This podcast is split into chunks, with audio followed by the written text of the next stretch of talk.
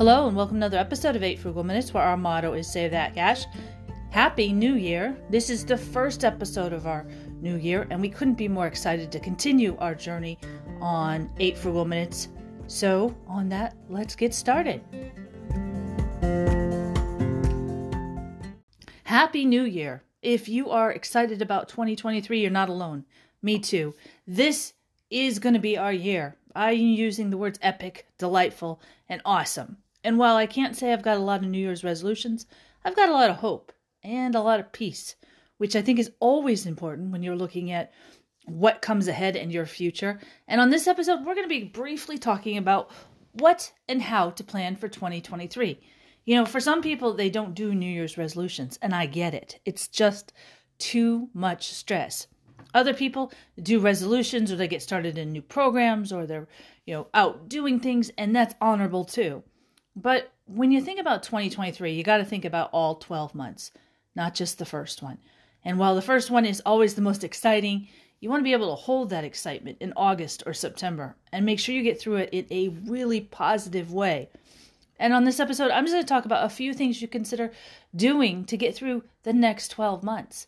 And when I mean get through, I don't mean like, know, trudge. I mean kind of glide on the clouds, have a great year, and keep that positive vibe going all year long. And one thing I always do is at the first or second day of the new year, I sit down and go over everything I hope to accomplish. No, these are not resolutions. These are business things. These are financial goals. These are just things that make me excited. And when you write those down, be them two or 50, what you will recognize is in the back of your mind, you still have big dreams and you have still great goals. And those are what you need to focus on this year because 12 months will come and 12 months will go. And let's be honest, the bills will be there. But if you want to keep going and pushing forward in your life, you have to have a little expectation. And I think expectations are way different than resolutions or goals. And let me tell you why.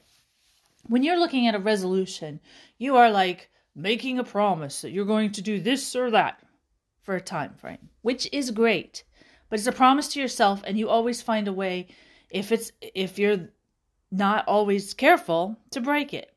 And then you have goals. You're striving towards goals be that financial educational whatever. You're going to get to your goals no question about that.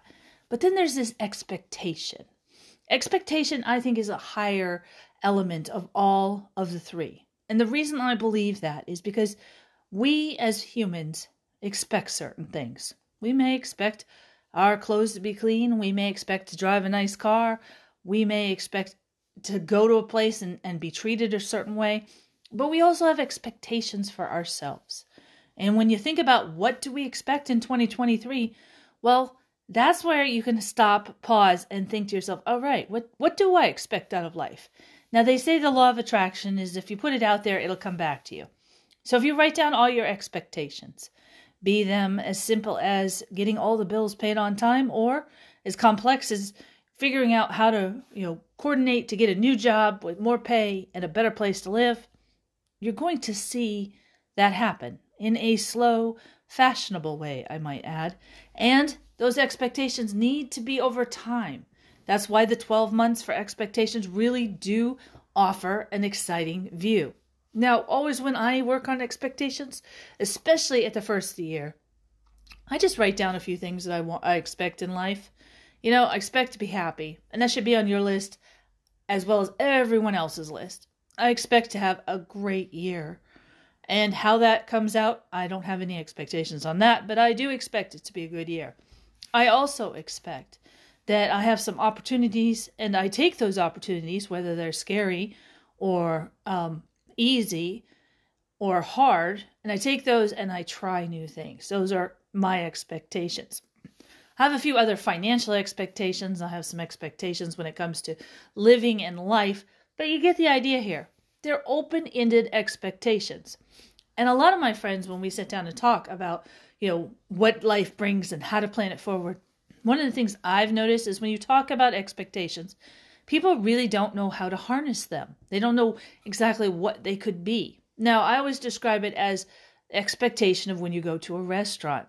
When you go to a restaurant, you're paying money to be serviced. That service is to pick something out, for it to come to your table in a sequence, and then the plates leave in a sequence, and then you get a bill, and then that sequence happens so that you can enjoy your time with whomever you're having dinner with, or even if it's yourself and you're looking at your cell phone.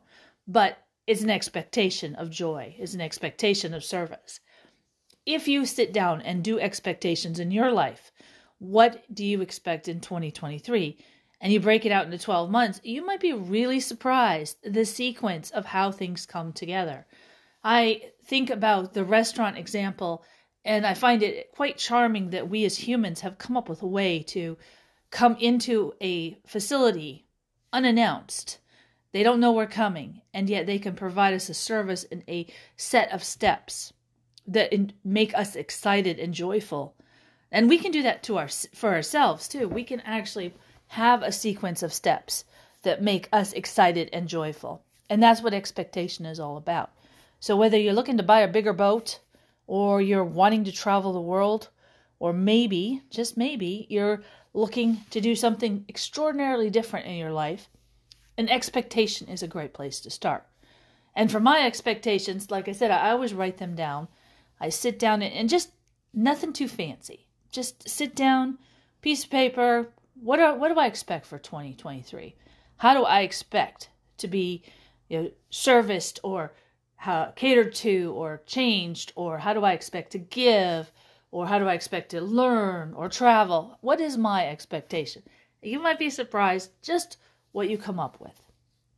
And it can be anything because it is your piece of paper and it is your world, which makes it that much more exciting. And at the end of the day, you know, those are something that you can hold on to. You don't have to show anyone. Put them in an envelope, put the envelope away, and see what comes of that but it's a seed of hope. Once you set your expectations down on paper, you've sprouted a seed of hope. And that hope is what is going to push you along your journey as the 12 months start. And who knows? From time to time, you can open it up and add a few things or take a few things off because you've accomplished them already. So, this is a great way to get started with the new year. It sets your mind right, it gets you a chance to get excited and it reminds you that it isn't just about a new year, it's about 12 months. 12 months moving forward and going exciting and doing what you want to do. So, I wish you the best and happiest new year. And as for 8 Frugal Minutes, we are going to be back on track four days a week, and we are excited to be part of your world. Well, that's all the time we have today. Listen, thank you for listening to 8 Frugal Minutes. Don't forget to check out our website, 8frugalminutes.com.